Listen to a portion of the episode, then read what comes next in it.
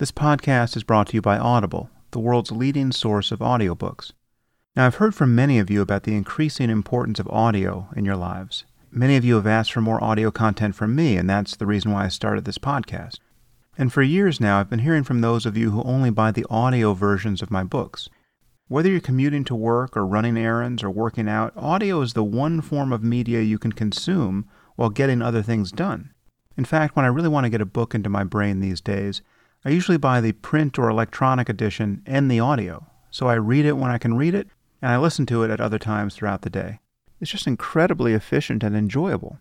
So now I understand the advantages of audiobooks, and I'm very happy to have Audible as a sponsor of this podcast. But they only sponsor this podcast if my listeners try their service. Here's how it works. If you go to audibletrial.com front slash Sam Harris and become a new member of their service, the first month will be free, which means you get a free audiobook. You can cancel your membership at any time, but if you don't cancel it after the first month, you'll be able to download a new book each month for $14.95. And you can return any books you don't like and exchange them for new ones. So if you'd like to support this podcast, there are currently two ways to do it. You can give Audible a try at audibletrial.com front slash Sam Harris, or you can support the podcast directly through my website at samharris.org front slash donate.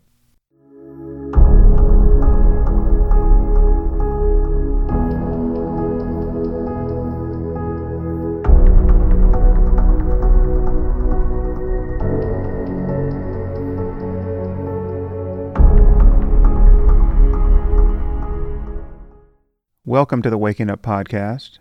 For today's episode, I've decided to do an Ask Me Anything podcast. So I solicited questions on Twitter and got some hundreds of them, and I will do my best to answer as many as I can over the next hour or so. And these will, by definition, not be on a theme. How does the struggle of atheists for acceptance compare with that of women, blacks, gays, etc.? How long until true equality arrives? Well, I'm not sure I would want to draw any strict analogy between the civil rights struggles of blacks and gays and women and that of atheists, because while atheism is, as a political identity, more or less a non starter in American politics at the moment, which is to say that you just cannot have a political career, or certainly no reasonable expectation of one, while being out of the closet as an atheist. Nevertheless, atheists are disproportionately well educated and well off financially uh, and powerful, far more than 5% of the people you meet in journalism or academia or Silicon Valley are atheists. This is just my anecdotal impression, and I don't know of any scientific polling that has been done on this question apart from among scientists, where the vast majority are non believers, and the proportion of non believers only increases among the most successful and influential scientists. But I, am reasonably confident that, that when you are in the company of wealthy, connected, powerful people, internet billionaires and movie stars and the people who are running major financial and academic institutions, you are disproportionately in the presence of people who are atheists. So while I'm as eager as anyone to see atheism get its due, or rather to see reason and common sense get their due in our political discourse, uh, I don't think it's fair to say that atheists have the same kind of civil rights problem that blacks and gays and women traditionally have had in our society. Now, in the Muslim world, things reverse entirely, because, of course, to be exposed as an atheist is in many places to live under a death sentence. And that's a problem that the civilized world really has to address. What is your view on laws that prevent people from not hiring on the basis of religion? Well, here I, am sure I'm going to stumble into another controversy. I tend to take a libertarian view of questions of this kind. So I think people should be free to embarrass themselves publicly, to destroy their reputations, to be boycotted. So if you want to open a restaurant that only serves redheaded people, I think you should be free to do that. If you only want to serve people over six feet tall, you should be free to do that. And by definition, if you only want to serve Muslims, or you only want to serve whites, or if you only want to serve Jews, if you want a club that excludes everyone but yourself, I think you should be free to do all these things, and people should be free to write about you, pick it in front of your store, or clubhouse, or restaurant. But I think law is too blunt an instrument, and this is not to disregard all of the gains we've made for civil rights based on the laws. But at this point, I think we should probably handle these things through conversation and reputation management rather than legislate who businesses have to hire or serve. I think if, if the social attitudes of a business are egregious and truly out of step with those of the community, well, then they will suffer a penalty. And it's only because 50 years ago the, the attitudes of the community were so unenlightened that we needed rather heavy handed laws to ram through a, a sane and compassionate social agenda. And some might argue that we're still in that situation. I think uh, less so by the hour. And at a certain point, I think law is the wrong mechanism to enforce positive social attitudes. And of course, my enemies will summarize this as Sam Harris thinks that it should be legal to discriminate against blacks and gays and women. Can you say something about artificial intelligence, AI, and your concerns about it? Yeah, well, this is a, a very interesting topic. The question of how to build artificial intelligence that isn't going to destroy us is uh, something that, that I've only begun to pay attention to, and it, it is a rather deep and consequential problem. I went to a conference in Puerto Rico focused on this issue, organized by the, the Future of Life Institute, and uh, was brought there by a friend, Elon Musk, who no doubt many of you have heard of. And Elon had recently said publicly that he thought AI was the greatest threat to human survival, uh, perhaps greater than nuclear weapons. And many people took that as an incredibly hyperbolic statement. Now, knowing Elon and knowing how close to the details he's apt to be, uh, I took it as a very interesting diagnosis of a problem, but I wasn't quite sure what I thought about it because I hadn't really spent much time focusing on the progress we've been making in AI and its implications. So I went to this conference in San Juan, held by and for the people who were closest to doing this work. This was not open to the public. I think I was one of maybe two or three interlopers there who just you know hadn't been invited but sort of got himself invited and what was fascinating about that was that this was a collection of people who were very worried like Elon and others who felt that this is uh, we have to find some way to pull the brakes even though that seems somewhat hopeless to the people who were doing the work most energetically and most wanted to convince others not to worry about having to pull the brakes. And what was interesting there is that what I heard outside this conference and what you hear, let's say, on edge.org or in general discussions about the prospects of making real breakthroughs in artificial intelligence, you hear a time frame of 50 to 100 years before anything terribly scary or terribly interesting is going to happen. In this conference, uh, that was almost never the case. Everyone who was still trying to ensure that they were doing this as safely as possible was still conceding that a time frame of five or ten years admitted of rather alarming progress. And uh, so when I when I came back from that conference, the the edge question for 2015 just happened to be on the topic of AI. So I wrote a short piece distilling what my view now was. Perhaps I'll just read that. It won't take too long, and hopefully it won't bore you. Can we avoid a digital apocalypse? It seems increasingly likely that we will one day build machines that possess superhuman intelligence. We need only continue to produce better computers, which we will unless we destroy ourselves or meet our end some other way. We already know that it's possible for mere matter to acquire, quote, general intelligence, the ability to learn new concepts and employ them in unfamiliar contexts, because the 1200 cc's of salty porridge inside our heads has managed it there's no reason to believe that a suitably advanced digital computer couldn't do the same. It's often said that the near term goal is to build a machine that possesses, quote, human level intelligence. But unless we specifically emulate a human brain, with all its limitations, this is a false goal. The computer on which I'm writing these words already possesses superhuman powers of memory and calculation. It also has potential access to most of the world's information. Unless we take extraordinary steps to hobble it, any future artificial general intelligence, known as AGI, will exceed human performance on every task for which it is considered a source of intelligence in the first place. Whether such a machine would necessarily be conscious is an open question. But conscious or not, an AGI might very well develop goals incompatible with our own. Just how sudden and lethal this parting of the ways might be is now a subject of much colorful speculation. So, just to make things perfectly clear here, all you have to grant to get your fears up and running is that we will continue to make progress in hardware and software design unless we destroy ourselves some other way, and that there's nothing magical about the wetware we have running inside our heads, and that an intelligent machine could be built of other material. Once you grant those two things, which I think everyone who has thought about the problem will grant, I, I, I can't imagine a scientist not granting that one, we're going to make progress in computer design unless something terrible happens, and two, that there's nothing magical about biological material where intelligence is concerned.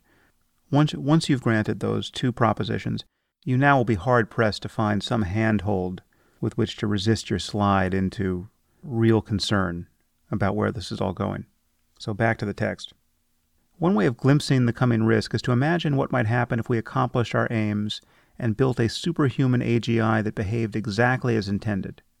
Such a machine would quickly free us from drudgery and even from the inconvenience of doing most intellectual work. What would follow under our current political order? There's no law of economics that guarantees that human beings will find jobs in the presence of every possible technological advance.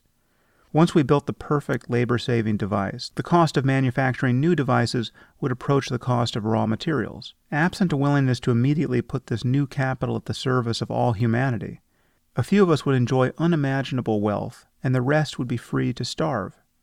Even in the presence of a truly benign AGI, we could find ourselves slipping back to a state of nature, policed by drones. And what would the Russians or the Chinese do if they learned that some company in Silicon Valley was about to develop a superintelligent AGI? This machine would, by definition, be capable of waging war, terrestrial and cyber, with unprecedented power. How would our adversaries behave on the brink of such a winner take all scenario? Mere rumors of an AGI might cause our species to go berserk.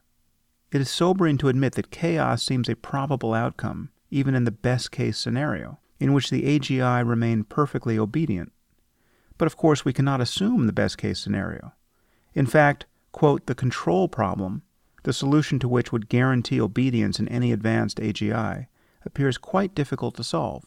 Imagine, for instance, that we build a computer that is no more intelligent than the average team of researchers at Stanford or MIT. But because it functions on a digital timescale, it runs a million times faster than the minds that built it. Set it humming for a week and it would perform 20,000 years of human level intellectual work. What are the chances that such an entity would remain content to take direction from us? And how could we confidently predict the thoughts and actions of an autonomous agent that sees more deeply into the past, present, and future than we do. The fact that we seem to be hastening towards some sort of digital apocalypse poses several intellectual and ethical challenges. For instance, in order to have any hope that a superintelligent AGI would have values commensurate with our own, we would have to instill those values in it, or otherwise get it to emulate us. But whose values should count? Should everyone get a vote in creating the utility function of our new colossus? If nothing else, the invention of an AGI would force us to resolve some very old and boring arguments in moral philosophy. And uh, perhaps I don't need to spell this out any further, but it's interesting that once you imagine having to build values into a super intelligent AGI, you then realize that you need to get straight about what you think is good. And I think this, the, the, advent of this technology, would cut through moral relativism like a laser who is going to want to engineer into this thing the values of theocracy, you know, traditional religious authoritarianism? You, know, you want to, you want to build homophobia and intolerance toward free speech into a machine that makes tens of thousands of years of human level intellectual progress every time it cycles? I don't think so. Uh, even designing self driving cars presents potential ethical problems that we need to get straight about. Any self driving car needs some algorithm by which to rank order bad outcomes. So if you want a car that will avoid a child who dashes in front of it in the road, uh, perhaps by driving up on the sidewalk. You also want a car that will avoid the people on the sidewalk or preferentially hit a mailbox instead of a baby carriage, right? So you need some intelligent sorting of outcomes here. Well, th- these are moral decisions.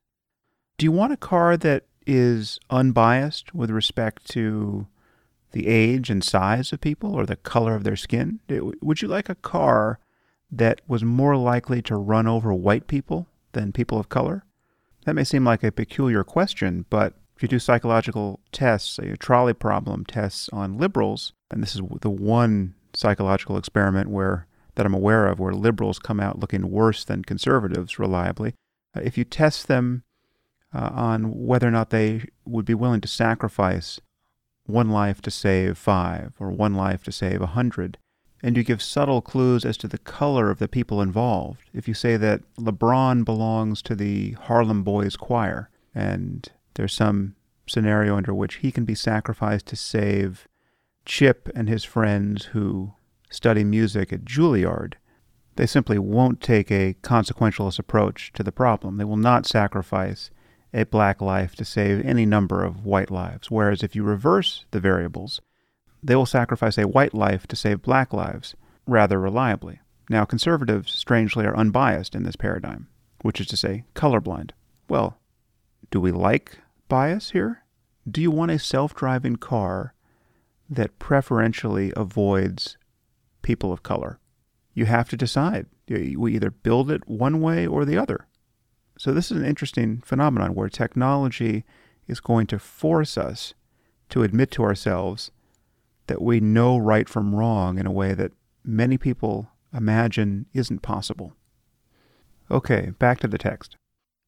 However, a true AGI would probably acquire new values, or at least develop novel and perhaps dangerous near term goals. What steps might a superintelligence take to ensure its continued survival, or access to computational resources? Whether the behavior of such a machine would remain compatible with human flourishing might be the most important question our species ever asks. The problem, however, is that only a few of us seem to be in a position to think this question through. Indeed, the moment of truth might arrive amid circumstances that are disconcertingly informal and inauspicious. Picture ten young men in a room, several of them with undiagnosed Asperger's, drinking Red Bull and wondering whether to flip a switch. Should any single company or research group be able to decide the fate of humanity? The question nearly answers itself. And yet it is beginning to seem likely that some small number of smart people will one day roll these dice, and the temptation will be understandable. We confront problems Alzheimer's disease, climate change, economic instability for which superhuman intelligence could offer a solution. In fact, the only thing nearly as scary as building an AGI is the prospect of not building one. Nevertheless, those who are closest to doing this work have the greatest responsibility to anticipate its dangers. Yes, other fields pose extraordinary risks, but the difference between AGI and something like synthetic biology is that in the latter, the most dangerous innovations, such as germline mutation, are not the most tempting, commercially or ethically. With AGI, the most powerful methods, such as recursive self improvement, are precisely those that entail the most risk. We seem to be in the process of building a God. Now would be a good time to wonder whether it will or even can be a good one. I guess I, I should probably explain this no, final notion of recursive self improvement. The idea is that once you build an AGI that is superhuman, well, then the way that it will truly take off is if it is given or develops an ability to improve its own code you just imagine something, again, that could make literally tens of thousands of years of human level intellectual progress in days or even minutes, improving itself, not only learning more, but learning more about how to learn and improving its ability to learn. Then you have this exponential takeoff function where this thing stands in relation to us intellectually the way we stand in relation to chickens and sea urchins and snails. Now, this may sound like a crazy thing to worry about. It isn't. Again, the only assumptions are that we will continue to make progress and that there's nothing magical about biological substrate where intelligence is concerned. And again, I'm agnostic as to whether or not such a machine would by definition be conscious. So let's let's assume it's not conscious. So what? You're still talking about something that will have the functional power of a god, whether or not the lights are on. So, perhaps you got more than you wanted from me on that topic? I like you, but as an atheist, I find statism to be a dangerous form of religion, and I won't paint a billion people as barbarians. Okay, well, there are two axes to grind there. Well, this whole business about statism I find profoundly uninteresting. This is a, separate conversation about the problems of U.S. foreign policy, the problems of uh, bureaucracy, the problems of uh, the tyranny of the majority or uh, the tyranny of empowered minorities, oligarchy. This, these are all topics that can be spoken about. To compare a powerful state per se with the problem of religion is just to make a hash of everything that's important to talk about here. And the idea that we could do without a powerful state at this point is just preposterous. So if you're an anarchist, you are either 50 or 100 years before your time, notwithstanding what I just said about artificial intelligence, or you're an imbecile.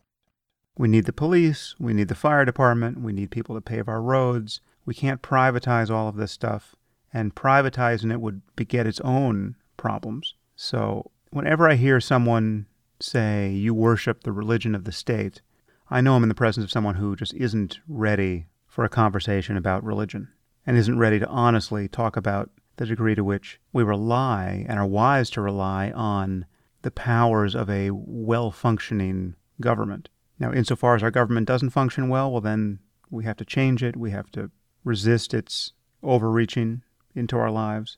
But behind this concern about statism is always some confusion about the problem of religion. Uh, and again, this person ends his almost question with, I won't paint a billion people as barbarians. Well, neither will I. And again, when I criticize Islam, I'm criticizing the doctrine of Islam. And insofar as people adhere to it to the letter, then I get worried. But there'll be much more on this topic when I publish my book with Maajid Nawaz. Um, I originally said that was happening in June. That's unfortunately been pushed back to October because it uh, is still hard to publish a physical book, apparently.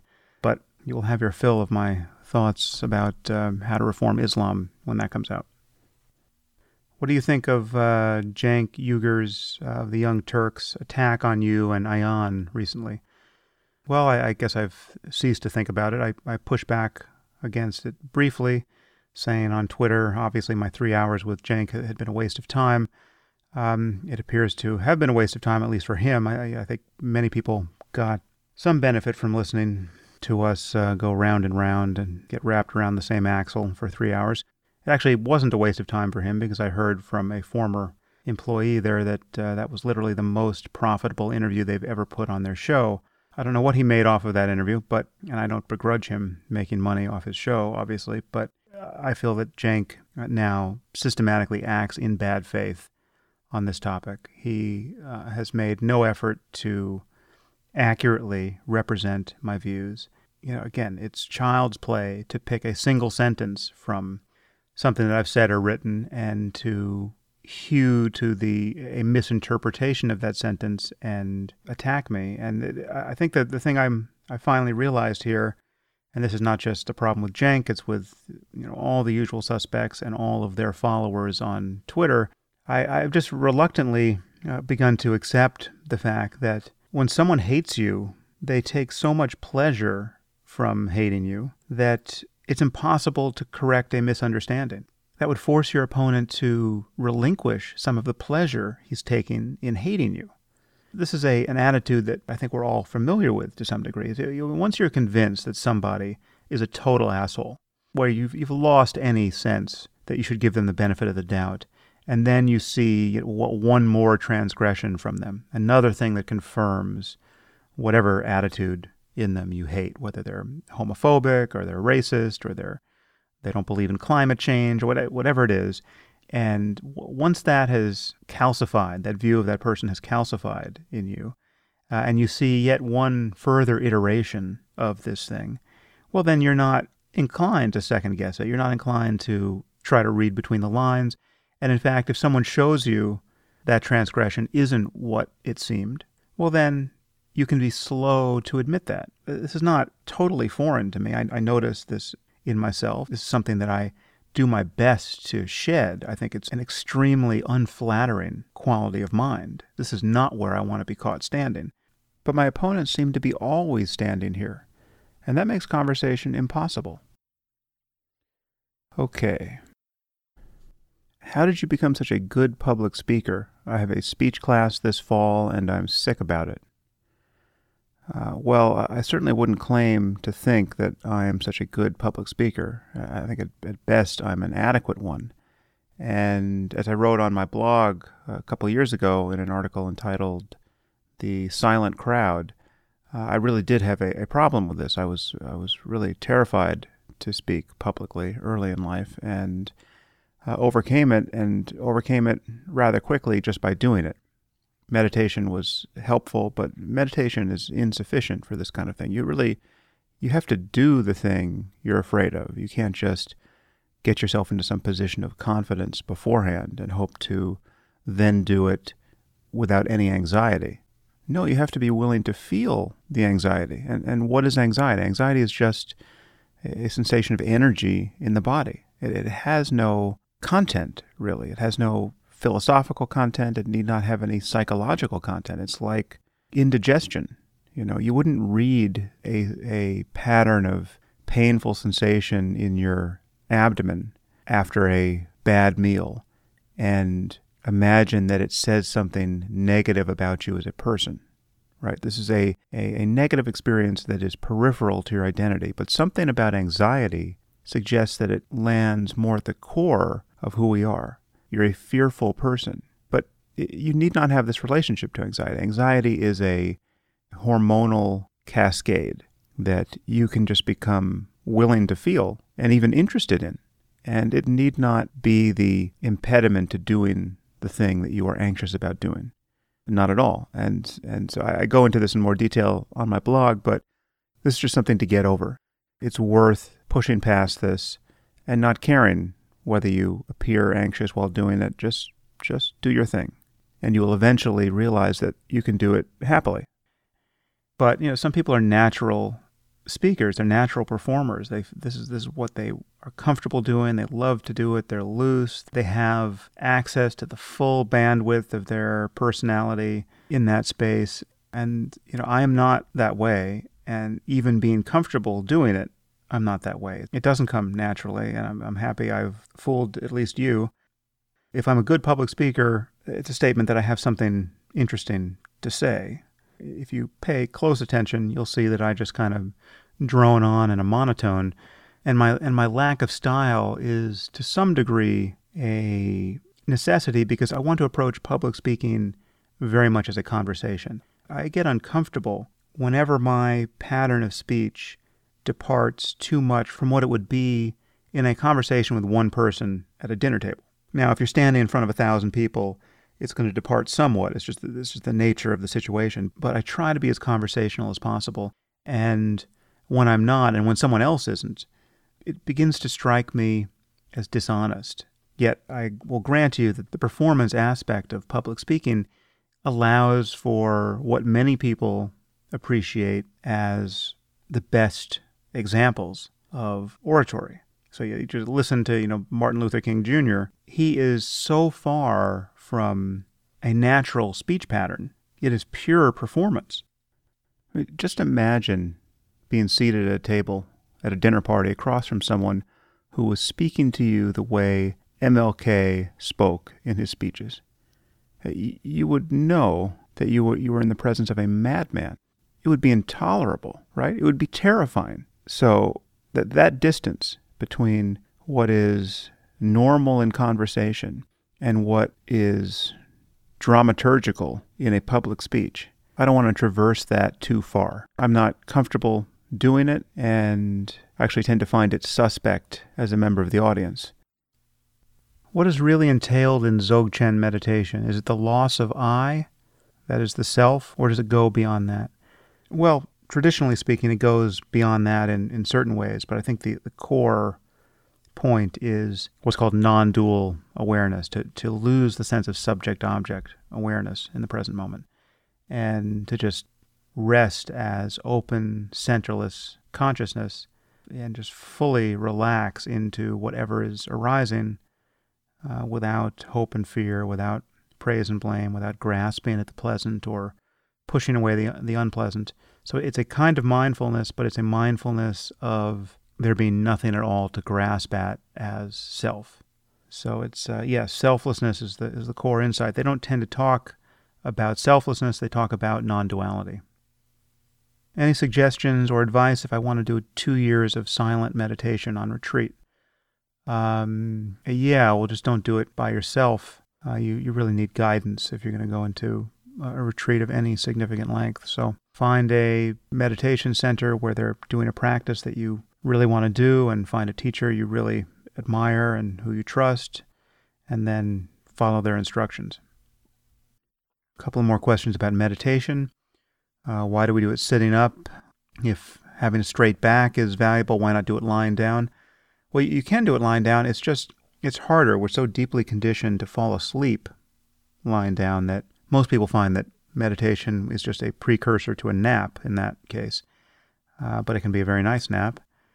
Uh, and if you're injured or if you're just tired of sitting, you know, lying down is certainly a reasonable thing to attempt. I just, most people find that it is harder to stay awake, and people often have a problem with sleepiness while sitting up. So that's the reason. Uh, I haven't read any of your books, but want to soon. Does your view that there's no free will give you sympathy for your enemies? Yes, it, well, it does. I've, I've talked about this a little bit. It does. It, it is an antidote to hatred. I, I have a long list of people who I really would hate if I thought they could behave differently than they do. Uh, now, occasionally I'm taken in by the illusion that they could and should be behaving differently, but but when I have my wits about me, I realize that I am dealing with people who are going to do what they're going to do, and my efforts to talk sense into them are going to be as ineffectual as they will be, and there's really no place to stand where this was going to be other than it is. And so it really is an antidote to hating some of the dangerously deluded and impossibly smug people I have the misfortune of colliding with on a regular basis.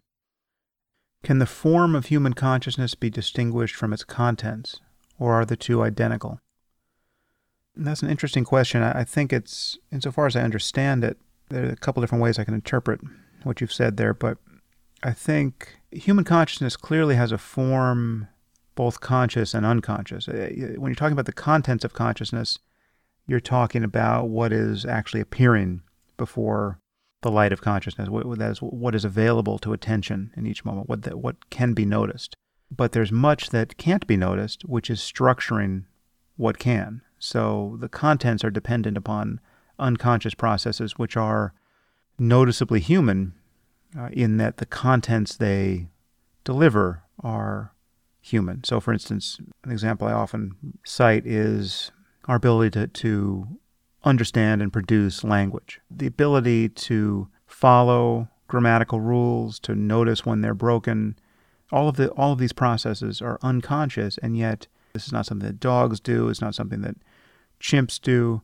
We're the only ones we know to do it, and all of this gets tuned in a very particular way in each person's case. For instance, I'm totally insensitive to the grammatical rules of Japanese. When J- Japanese is spoken in my presence, I don't hear much of anything linguistic. So the difference between being an effortless parser of meaning and syntax in English and being little better than a chimpanzee in the presence of Japanese, that difference is, again, uh, unconscious uh, yet determining the contents of consciousness. So there are both unconscious and conscious ways in which consciousness, in our case, is demonstrably human. And I don't really think you can talk about the humanness of consciousness beyond that. Because for me, consciousness is simply the fact that it's like something to have an experience of the world. The fact that there's a, a qualitative character to anything. That's consciousness. And if our computers ever acquire that, well, then our computers will be conscious. What's your opinion of the rise of the new nationalist right in Europe and the issue of Islam there? there's a very unhappy linkage there. The nationalist right has an agenda beyond resisting the immigration of Muslims, but clearly we have a kind of fascism playing both sides of the board here, and, and that's a very unhappy situation and a, recipe for disaster at a certain point.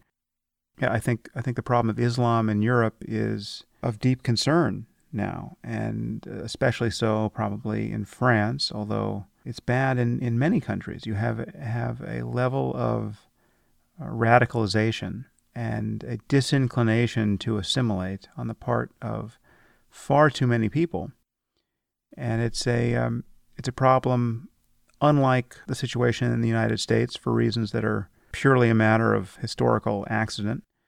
But um, I, I, think it's a cause of great concern, and it is, as I said in that article on fascism, it is a double concern that liberals are sleepwalking on this issue, and that to express a concern about Islam in Europe gets you branded as a a right winger or a nationalist or a xenophobe because these are the only people who have been articulating the problem up to now, with a few notable exceptions like Ayaan Hirsi Ali and Douglas Murray in the UK and Maajid Nawaz, uh, who um, I've mentioned a lot recently. So it's not all fascists who are talking about the problem of, of Islamism and, and jihadism in Europe, but for the most part, liberals have been totally out to lunch on this topic. And uh, one wonders what it will take to get them to come around.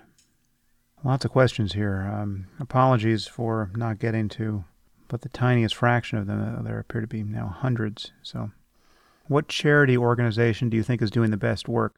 There are two charities uh, unrelated to anything that I'm involved in that I, by def- default, give money to uh, Doctors Without Borders and St. Jude's Children's Hospital. Uh, both do amazing work and work for which there really is no substitute. So, for instance, when people use any of the affiliate links on my website, or you see in a blog post where I link to a book, let's say I'm interviewing an author and I link to his book. If you buy his book or anything else on Amazon through that affiliate link, well, then 50% of that uh, royalty goes to charity, and, and rather often it's Doctors Without Borders or, or St. Jude's.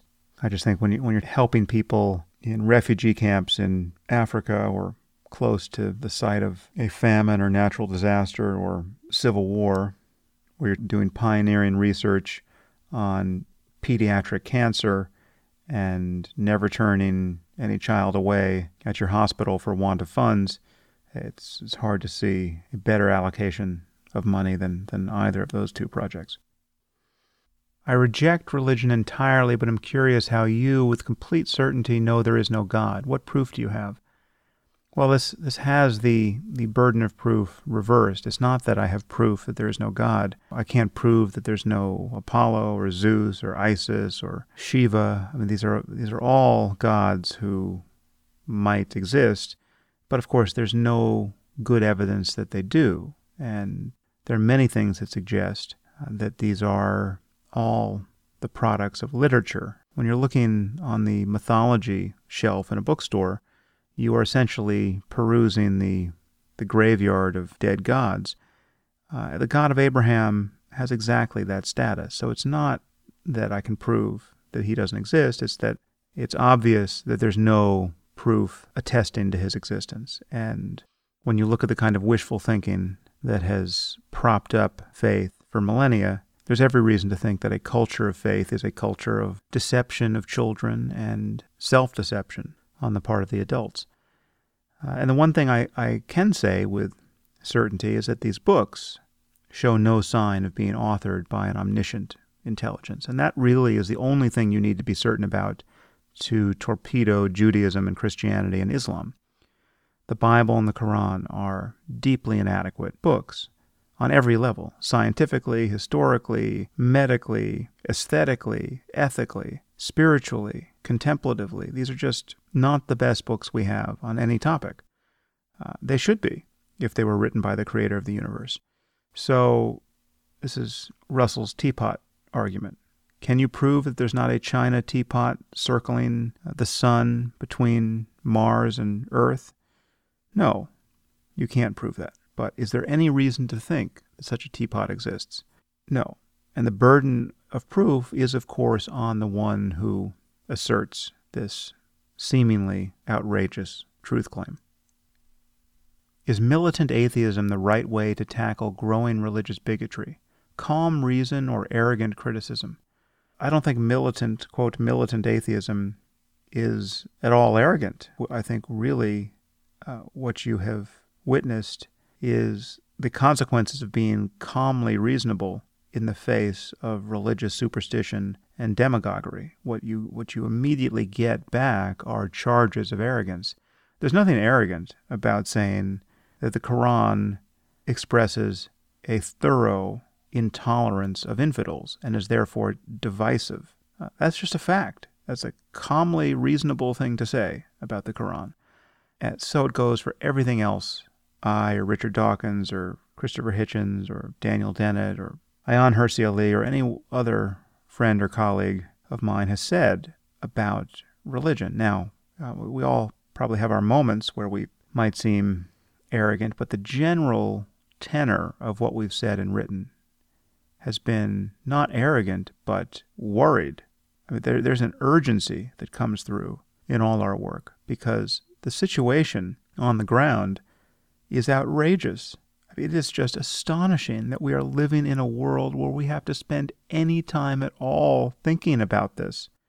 My entire career on this point, I view as a as a massive opportunity cost. I mean, really, it is insane to have to argue for the right for gays to marry in the United States in the year 2015. I mean, happily, we seem to be on the on the verge of winning that battle, but it boggles the mind that this has to be argued for, much less the teaching of evolution in school, or the fact that anyone ever has to argue against the intrusion of an intelligent design into biology class. It's an outrage, and it's a massive forfeiture of time and energy. Uh, and it's not, it's totally understandable that many smart people just don't want to go near it because it is, on some level, a waste of time. It's not to say that it's not useful. I think it's incredibly useful. I wouldn't do this if I didn't think it was important. But whenever I move on to a fundamentally different topic, which is just interesting, fun to think about, and useful to put out into the world, I feel a kind of fresh air come into the room that I don't feel when I'm having to talk about Christianity or Islam and the obvious harms that these ideologies continue to manufacture moment by moment in the world. I mean, these, these are engines of stupidity and division, and anything good you think is coming out of them can be had for better reasons elsewhere, and that should be obvious, but it isn't. And so I continue to talk about these things. But again, the attitude is is one of real concern and certainty on specific points. Yes, it is clear that evolution occurred. It is clear that every sentence that someone like Jerry Coyne has to speak in defense of evolution is galling. So when when Dawkins gets accused of being arrogant, this is a this is a trope that religious people resort to when they don't actually have an argument. Some of your critics like to paint you as a philosophically illiterate scientist. Please speak about your relationship to philosophy. Um, yeah, that's always an interesting one because I, I actually consider myself a philosopher, much to the consternation of these critics and no doubt some academic philosophers and graduate students. While I'm usually described as a scientist or neuroscientist and occasionally refer to myself this way, the truth is most of my work has been philosophical, and my interest in the brain has always been philosophical. I was never thinking that I was going to cure Alzheimer's with my research. My, my the, the focus of my research has been on the nature of human consciousness and human values and how our growing understanding of ourselves through science will change our conception of what we are as subjective creatures and change our view about uh, you know, what is worth wanting in this world and how we should enshrine these values in public policy and public institutions. So it's in the philosophy of mind and in moral philosophy and metaethics thus far that I've tried to make a contribution. And I had just have taken a route through neuroscience in part to express those interests. And the truth is, I consider my deficits as an intellectual to be far more in the area of science than in philosophy at this point. There's just much more to know in science, there's much more to be wrong about definitively. in philosophy, I feel like I have more or less all the tools I need. It's not to say I've read everything or even am aware of everything, uh, even in my areas of interest, but I'm not continually having my ignorance pointed out to me by my critics in philosophy. This is true on the very philosophical topic of free will. You know, Dan Dennett and I don't agree on free will. There's nothing Dan has said about our disagreement on this topic that has made me think that I have made elementary philosophical errors. Uh, to the contrary. Whereas in science, I can freely admit that I am ignorant of most of what is now well understood. There is such an explosion of knowledge about which one can be ignorant, about which one must be ignorant, given the speed with which it's accumulating. So while there's no boundary in principle between science and philosophy, which is to say that scientific questions can be viewed as philosophical, and philosophical questions can be viewed as scientific depending on how one attempts to address them. The fields are different and they require different tools. And that's neither a strength nor a weakness of philosophy. It's just you, you do not require the same base of knowledge in order to arrive at sound philosophical positions or in order to detect the flaws in another philosopher's arguments. So, for better or worse, I do consider myself a philosopher, a neurophilosopher, a moral philosopher, a philosopher of mind, because this is what I'm doing. I am philosophizing a lot of the time. And I consider my lack of a PhD in philosophy a non issue. And I would consider someone's lack of a PhD in any discipline to which they're making a valid contribution a non issue. There are physicists who don't have PhDs in physics. There are computer scientists who don't have graduate degrees of any kind. These are your intellectual credibility is based on the credibility of the work you produce. And there are many people with PhDs in philosophy who I think are doing terrible philosophy, who I think are wrong on almost any question they touch. So you're as good as your last sentence, as far as I'm concerned. And if your last sentence didn't make sense, well, then you are fit to be pilloried by even a lowly freshman, and a string of Nobel Prizes will not inoculate you against that embarrassment. And that's the way that, that the boundary between knowledge and ignorance, and authority and mere intellectual imposture should be policed. This connects actually to another question I, I saw on Twitter, which I don't have in front of me, but it was something like if you we're going to criticize Sam Harris, what do you think the most valid criticism is intellectually? And uh, it relates to some very real deficits I have as a scientist and thinker. My mathematical background and, and computational background generally, uh, you know, computer science, is incredibly weak. That's a you know, I often fantasize about dropping 90% of what I'm doing and going back and relearning mathematics from the ground up and computer science as well. This is the sort of thing where you, you worry that taking any significant amount of time to correct for your deficits is, in the big picture, a waste of time, that you should actually be simply honing your strengths and digging one or at most a few wells as deeply as possible and let other people do the work that you're not competent to do. But I do fantasize about, in some basic sense, going back to school to fill in some of these gaps. And who knows, I may yet do that. So I have a variety of questions on a related theme here. I'm often attacked for taking quotes out of Scripture, out of the Quran in particular, but Scripture generally, taking them out of context and therefore misconstruing them or misrepresenting them, uh, misrepresenting their meaning and yet I complain incessantly about the people who do this to me. Uh, is that uh, fair? Well, I never do that in a way that I think misrepresents the context. I mean, that is, it's not that you can't take a quote out of context. That is what it is to offer a quotation of an author's work. You, you, otherwise, you have to take the full work. So there's nothing wrong with quoting people. But when you select a quote which is guaranteed to misrepresent the context. It's guaranteed to be misunderstood by readers who read only that quote. And you do this knowingly, and you do it against the protests of the author, then you're up to something uh, intellectually disreputable uh, and unethical.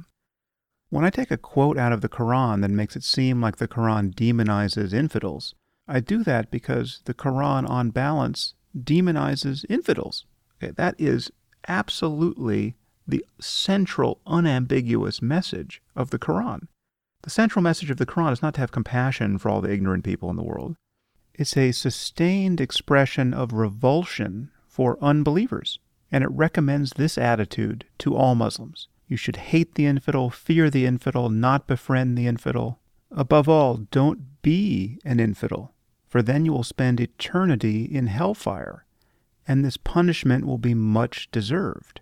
To say that this message is divisive is to state an objective fact, and in no sense distorts the more global message of the Quran. Now, there are other messages in the Quran, there are other quotes that can be cherry picked, which in fact do misrepresent its basic content. I think the, the, the more benign quotes there, unfortunately, are the more misleading ones. A quote like, There's no compulsion in religion, which Muslim apologists always trot out on occasions like this, does in fact misrepresent the central thrust of the Quran's message, which is, above all, get this right. You, you have to believe in God and in Muhammad as his prophet and in the Quran as the perfect word. Otherwise, the worst possible fate awaits you. Okay, that is the central message of the Quran. So I am not aware of ever having misrepresented the context in how I have quoted from the Quran or any other scripture. And insofar as I have, and these errors are pointed out to me, I will be very quick to correct those errors. But of course, the same cannot be said of my critics. My critics, when they pull inflammatory quotations of mine out of context, are doing it for the express reason of misleading their readers about the context. I mean, the most egregious example of this recently is a quote that's being thrown around by the usual suspects, where I say that rape is perfectly natural. Right? And that, that quote is being used to suggest that I see no moral problem with rape. It's amazing that anyone could imagine that that is actually cashed out if you look at the context. Of course, I said that rape was natural in the very midst of making an argument that you cannot base notions of right and wrong and good and evil merely on what is natural, because some of the worst things about us, rape, tribal violence, etc., are perfectly natural. And no one would ever move from the observation that, that rape is a natural phenomenon, that it occurs in humans and orangutans and dolphins, to the claim that we shouldn't do everything we can to prevent rape and punish rapists in the civilized world. In fact, we're civilized to the degree that we do this. The other rape quote is I said in an interview about 10 years ago if I could wave a magic wand and, and rid the world of religion or rape, I would not hesitate to get rid of religion. Now, that's a provocative line, and I was aware that it was provocative at the time. I made it perfectly clear, though, in the interview, just how harmful I think religion is. I was not in the least minimizing the harm of rape. I mean, first of all, if you want to understand my thinking here, just imagine how many rapes I ascribe to religion. Think of the child rape scandal in the Catholic Church. Think of all the rapes that are born of, quote, arranged marriage in the Muslim world. Think of the punitive rapes that happen in those cultures. Think of the use of rape as a weapon of war, not because soldiers are just, just feel like raping people, but as a strategy to destroy a community given how taboo rape is in the community. This happened to Bosnian Muslims. So, you know, the Serbs were raping Bosnian Muslims strategically as, as a tool of war simply because of how fully it would destroy the community once these women had to admit that they were raped and, and many of them got pregnant. The stigma around rape I consider entirely born of religion in that culture uh, and, and many other cultures. Think of the honor killings that occur in the Muslim world as a result of a woman or a girl getting raped. And then add on that balance everything else that is wrong with religion. All of the religious wars, all of the jihadist terrorism we see in our own lifetime, all of the future liabilities of people who are expecting an apocalypse, the resistance to life saving medical research, the preaching of the sinfulness of condom use in sub Saharan Africa, where people are dying of AIDS. I mean, the, the, the list of, of negative effects attributable to religion that include rape and worse is practically endless. And again, that is not at all to minimize the significance of rape. I think rape is just about the worst thing that happens. But that just about allows for many things that are worse. Crucifying children, as ISIS has done, is worse. Burying them alive is worse. So if you want to appreciate the intellectual dishonesty of my critics, please understand that these are people who are actively spreading the idea that I see no ethical problem with rape. And so when I complain about being quoted out of context, this is what I'm complaining about. I'm, I'm complaining about the intentional use of usually accurate quotations to misrepresent a larger discussion. And again, this is not an accident. This is the, it's, it's not that people like Reza Aslan and Glenn Greenwald and Max Blumenthal and Cenk Uygur and Murtaza Hussain and uh, the rest of this now growing list of malicious critics. It's not that they don't understand what I'm saying in context. It's not that I'm that bad a writer that I can't make my meaning clear. No, they view it as fair to pull misleading quotes a practice which someone has dubbed quote mining, out of context for the purpose of defaming their author. And it should go without saying that this is not journalism, and it's not scholarship, and it's not ethical. But th- this is the sort of thing that happens, and there really is no defense against this. And pointing people back to the context doesn't work if people already find you such a revolting character based on how you've been successfully slimed that they won't read you. And needless to say, the people who do this use your complaining about their behavior against you. So Cenk Uygur of the Young Turks, when he's criticized by his erstwhile fans for quoting me out of context and talking about my wanting to execute a nuclear first strike on the Muslim world, uh, he says, Oh, yeah, yeah, I know. Everyone's always misrepresenting Sam Harris and it hurts his feelings. This is Cenk's journalistic policy with respect to me now on the Young Turks. I think it would be fascinating. I don't know who the right opponent would be here, uh, somebody like Glenn Greenwald, to attempt to have a dialogue, the main agenda of which was to try to do a post mortem on how the conversation went this this far and fully into the ditch. So uh, the, the, the subtext of this conversation would be not an attempt to win the debate on one point or another, but to try to diagnose the problem of conversation across ideological lines. Why is it so hard to communicate effectively on this topic? Why does one side or the other get so fully hijacked uh, so that they can't even give a charitable reading, which is to say, can't, they can't even take the time to understand what is being said before they react to it? I mean, this is a massive problem in public discourse. And, you know, I have a, a front row seat for this um, travesty every time I see the reaction to something that I've published. But it seems to me that it would be interesting with the right person to figure out how to have the conversation in such a way that polarization and bad faith are, are fundamentally overcome. But, I mean, perhaps I'm being uncharitable, but I, I don't think any of the more interesting interlocutors here or the, or consequential ones are up to it. It would be a, I think, a disaster. So um, put that in the pipe dream category of future projects. This brings me rather naturally to another question I just saw on Twitter.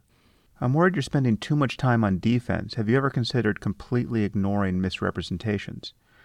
Well, yeah, you know, for for a very long time, that's what I did. You know, when Chris Hedges was spreading this lie about me that I advocate a nuclear first strike against the Muslim world and want to kill hundreds of millions of people, I ignored it because I felt that it was absolutely clear in context what I was saying. And I felt that by answering these crazy charges, it gave them more credibility.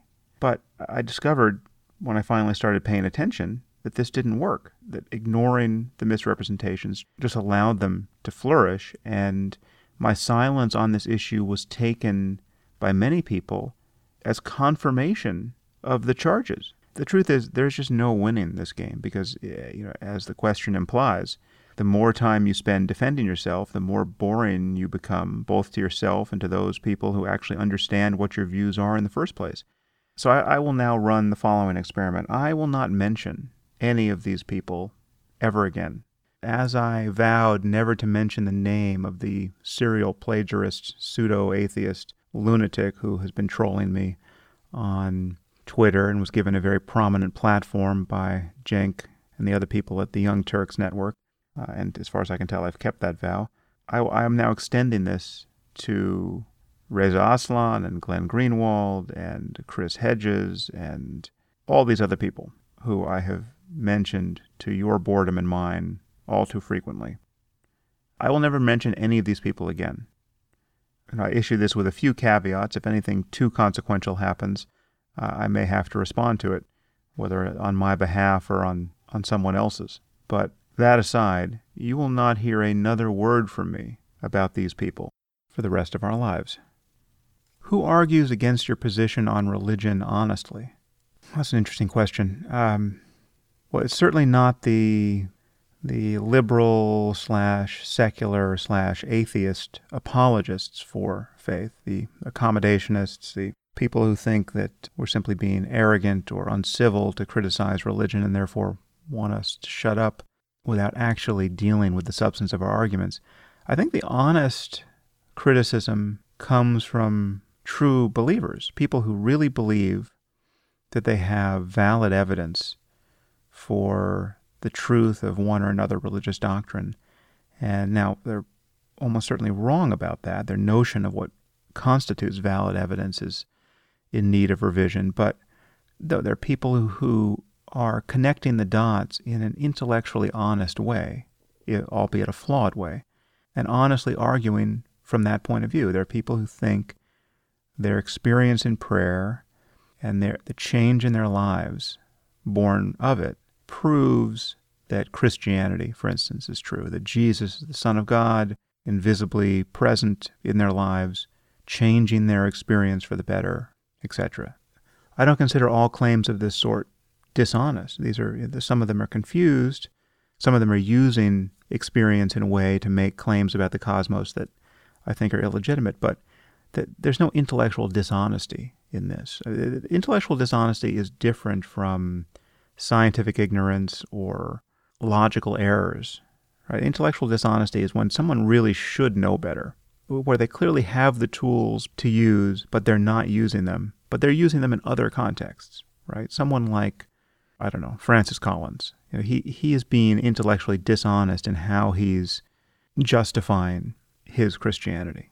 The dishonesty here is just in his unwillingness to acknowledge the patently emotional basis for his views. He's attached to the consolation he gets from these views. He wants certain propositions to be true because of the way these truths make him feel. Okay, that, that is the quintessence of a unscientific attitude. Motivated reasoning is a, is a problem. It is a way of failing to be in contact with reality. It's a way of fooling yourself. R- Richard Feynman's famous line is something like, Science is the art of not fooling yourself, and, and you are the easiest person to fool. And every scientist has to know this about him or herself. You are the easiest one to fool. You have to get out of your own way in order to think clearly about the nature of reality. And what you must remove to think scientifically is a dogmatic commitment to maintaining certain beliefs despite the evidence against them, or in the absence of compelling evidence or compelling reasons. So, someone like Francis Collins has not done that. He's rebranded his wishful thinking as faith. And yet he's a scientist and he claims to square his religiosity with his science. That, that's, that's his intellectual dishonesty. The dishonesty I often see in non believers is, is born of their fundamental skepticism that anyone actually believes anything. And especially when these doubts align with their political attitudes or political correctness. You get a very blinkered perspective. So you have feminists who are attacking Ayaan Hirsi Ali as a bigot, right? They're worried about the treatment of women in Silicon Valley. They are completely callous about Ayaan's background or her present efforts to make life better for millions of women living in intolerable conditions because of the doctrine of Islam, because of political Islam, because of theocracy. Uh, so that's intellectual dishonesty, and it's more a liberal problem than a conservative one at this point, which depresses me no end. How often should we be aware of the illusion of free will? Should it serve a more reflective function rather than happen in real time? Well, for me, a direct awareness of the illusoriness of free will, the very clear sense that the notion of free will doesn't name anything in my experience. Uh, this is more or less coincident with a, a moment of mindfulness or a moment of meditation where I'm clearly aware of how thoughts and intentions and desires and, and their sub- subsequent actions arise spontaneously something is not there a moment ago, and then suddenly it's there. Uh, and, and all of one's mental life, even the most voluntary behavior, has this character when you look at it in a fine grained way. But I think the most important understanding of it is reflective. Certainly, the most important ethical implications are born of reflecting on this truth about us. It is just an understanding that people are operating on the basis of everything that has made them who they are and that they are not agents in the deepest possible sense. This brings to mind an email I received recently which revealed the sometimes surprising consequences of drilling down on these philosophical topics. This is the sort of response that is surprising and gratifying on a topic like free will, which uh, would seem on its face to be purely of academic interest. So here's the email. Sometime in the fall of 2012, I read your book Free Will. It positively impacted me and helped me cope with my mother's suicide differently. After her death, I felt the same way Christopher Hitchens felt about his mom, Yvonne, in the first chapter of Hitch 22. I wondered if in some way I could have thwarted my mom's death. Suicide, unlike other ways of dying, is odd to cope with. I am tempted to say harder, but that's unfair. So far, all I've come up with is the perceived voluntary aspect of suicide, the feelings of rejection, abandonment, and guilt that follow, and the wish to tell her I loved her and to hear her say that she loved me too. No other book about suicide or depression has come close to helping me understand my mom and other people. Nothing has ever made me grapple with the difficult questions I've asked myself about the nature of the world. Nothing has ever made me feel more hopeful and subdued the feelings I mentioned above, like your book, Free Will. What I'm trying to say is thank you you know, that's again a, a, total surprise. I, when I when I wrote about free will, I didn't think I was striking a tangent to this kind of emotional territory. But there, there are many things like this where I can see that this is one of the consequences of thinking clearly on these sorts of topics. And this project is not derivative of, of any criticism of religion per se. This is just thinking about the nature of the human mind, the nature of human behavior, and trying to live with the consequences of reasoning honestly on those topics. Okay, well, apologies again for not getting to more of your questions. I am long winded, as you no doubt know, and um, there are just so many of them. So please let me know if Q&A podcasts like this are useful to you. I won't do them if they're not. And you can do that on Twitter or by email. And uh, thanks again for listening. Until next time.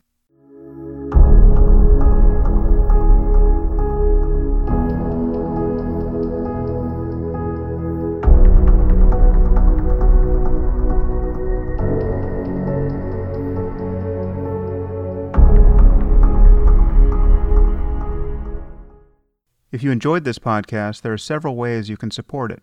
You can leave reviews on iTunes or Stitcher or wherever you happen to listen to it. You can share it on social media with your friends. You can discuss it on your own blog or podcast. Or you can help fund it directly. And there are two ways you can do this. You can try a membership at Audible, the world's leading source of audiobooks, at audibletrial.com front slash Sam Harris. Or you can make a donation through my website at samharris.org front slash donate.